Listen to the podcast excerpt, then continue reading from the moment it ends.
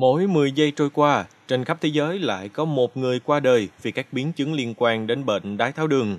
Ngoài việc tăng nguy cơ mắc các bệnh về tim mạch và đột quỵ, căn bệnh này còn đẩy mạnh nguy cơ mắc các vấn đề sức khỏe khác mà nhiều người vẫn chưa nhận thức đầy đủ. Đáng lo ngại hơn, thậm chí có những trẻ nhỏ chỉ từ 7 đến 18 tuổi cũng phải nhập viện với chẩn đoán bệnh đái tháo đường tuyếp 1 và những trẻ này có mức đường huyết vượt quá mức bình thường.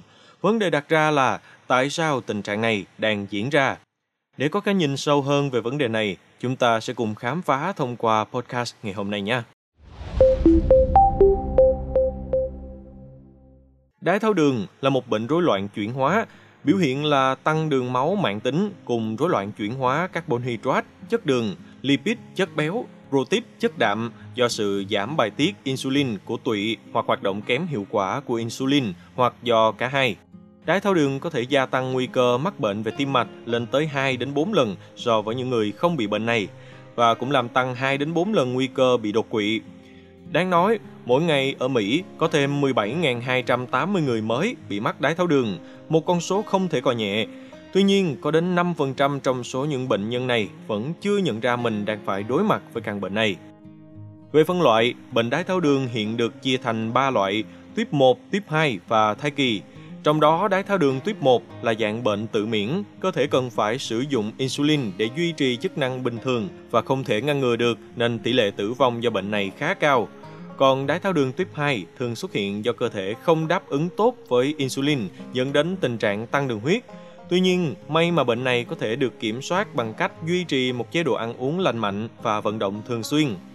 Thực tế, hiện nay vẫn còn nhiều người mắc bệnh đái tháo đường nhưng không biết cho đến khi vô tình xét nghiệm máu, nước tiểu. Bên cạnh đo chỉ số đường huyết, các triệu chứng nhận biết một người bị đái tháo đường gồm tiểu nhiều, khát nhiều, thèm ăn, ăn nhiều nhưng nhanh đói, vết thương khó lành, sụt cân, thê đầu ngón chân và tay, hoa mắt, cảm giác mệt mỏi, nhìn mờ.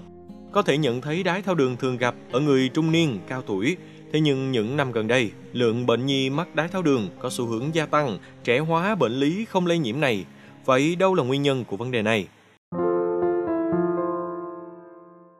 Thời gian gần đây, Bệnh viện Nhi Trung ương cũng tiếp nhận nhiều bệnh nhi mắc đái tháo đường gia tăng. Bác sĩ Nguyễn Mạnh Tuấn, chuyên gia nội tiết tại Bệnh viện Nội tiết Trung ương, đã chia sẻ về quá trình chăm sóc cho một bệnh nhi 8 tuổi được lần đầu chẩn đoán mắc bệnh đái tháo đường tuyếp 1. Theo thông tin từ mẹ của bệnh nhi, Gần đây cháu bé đã trải qua những triệu chứng đáng lo ngại như là cảm giác mệt mỏi, khao khát nước, thường xuyên uống nước nhiều, tiểu nhiều và suy cân. Do đó, gia đình đã quyết định đưa bé đến Bệnh viện Nội tiết Trung ương để được tư vấn và điều trị. Bé đã được nhập viện với mức đường huyết cực cao, lên tới 26,1 mmol trên lít, một con số đáng báo động, vượt xa ngưỡng bình thường, đồng thời còn đi kèm với tình trạng mất nước, bác sĩ Tuấn chia sẻ. Sau khi nhập viện và sau khi các xét nghiệm chẩn đoán được thực hiện, bé đã được chăm sóc tích cực, bao gồm việc bù dịch, kiểm soát đường huyết thông qua việc sử dụng insulin, tư vấn và điều chỉnh chế độ ăn uống phù hợp. Khoảng một tuần sau quá trình điều trị, tình trạng sức khỏe của bé đã có sự cải thiện đáng kể, mức đường huyết đã ổn định hơn. Điều này chỉ là một ví dụ trong hàng loạt các trường hợp khác, trong đó trẻ em mắc bệnh đái tháo đường tuyếp 1 đã được chăm sóc và điều trị thành công tại bệnh viện, bác sĩ Tuấn thông tin. Cụ thể, nếu trước đây bệnh viện chỉ tiếp nhận từ 10 đến 20 bệnh nhi mắc đái tháo đường một năm, thì gần đây mỗi năm có đến 80 trẻ được chẩn đoán mắc đái tháo đường. Tỷ lệ mắc bệnh đái tháo đường tuyếp 1 ở trẻ em ngày càng có xu thế gia tăng tại các nước có thu nhập trung bình và thấp, trong đó có Việt Nam. Tiến sĩ bác sĩ Vũ Chí Dũng, Giám đốc Trung tâm Nội tiết, Chuyển hóa Di truyền và Liệu pháp phân tử, Bệnh viện Nhi Trung ương cho hay, Đái tháo đường ở trẻ em và vị thành niên được phân làm các nhóm chính là đái tháo đường tuyếp 1, đái tháo đường tuyếp 2, đái tháo đường do di truyền đơn gen, di truyền từ cha mẹ và rối loạn miễn dịch khiến phá hủy tế bào beta tụy gây thiếu insulin. Còn đái tháo đường tuyếp 2 chủ yếu gặp ở trẻ bị thừa cân, béo phì.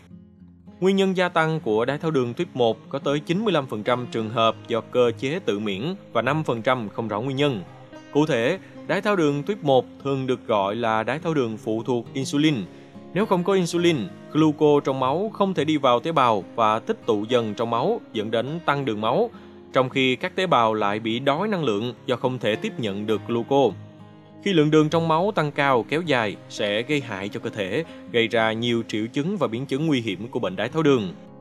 Bệnh có thể khởi phát từ vài tháng tuổi, độ tuổi hay gặp nhất là 10 đến 14 tuổi. Tỷ lệ nam nữ là tương đương nhau.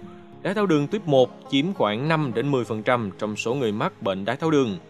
Ngoài nguyên nhân do cơ chế tự miễn, không rõ nguyên nhân, thì một vài yếu tố nguy cơ như nhiễm virus Coxsackie, rubella, cytomegalo hoặc chế độ ăn tiếp xúc sớm với sữa bò cũng có liên quan tới việc khởi phát bệnh. Một số kháng thể kháng tế bào beta của tụy cũng có thể tìm thấy ở phần lớn bệnh nhân đái tháo đường tuyếp 1, bác sĩ Tuấn cho hay. Theo các bác sĩ, không giống như bệnh đái tháo đường tuyếp 1, bệnh đái tháo đường tuyếp 2 đôi khi có thể được ngăn ngừa. Những trẻ tăng cân quá mức, béo phì và lối sống ít vận động là những nguyên nhân làm tăng nguy cơ mắc bệnh đái tháo đường tuyếp 2. Trước đây, bệnh đái tháo đường tuyếp 2 thường chỉ xảy ra ở người lớn, nhưng hiện nay, ngày càng nhiều trẻ em và thanh thiếu niên được chẩn đoán mắc bệnh đái tháo đường tuyếp 2 do số lượng trẻ em thừa cân, béo phì ngày càng tăng mạnh. Nói về khả năng di truyền của bệnh đái tháo đường, bác sĩ Tuấn cho hay, trước đây nhiều người nhầm lẫn rằng đái tháo đường tuyếp 1 là một bệnh lý di truyền. Điều này không đúng. Đái tháo đường tuyếp 1 không được xếp vào nhóm bệnh rối loạn di truyền. Tuy nhiên, một người có khả năng mắc bệnh đái tháo đường tuyếp 1 cao hơn nếu có người thân trực hệ, chẳng hạn như cha mẹ hoặc anh chị em mắc bệnh này.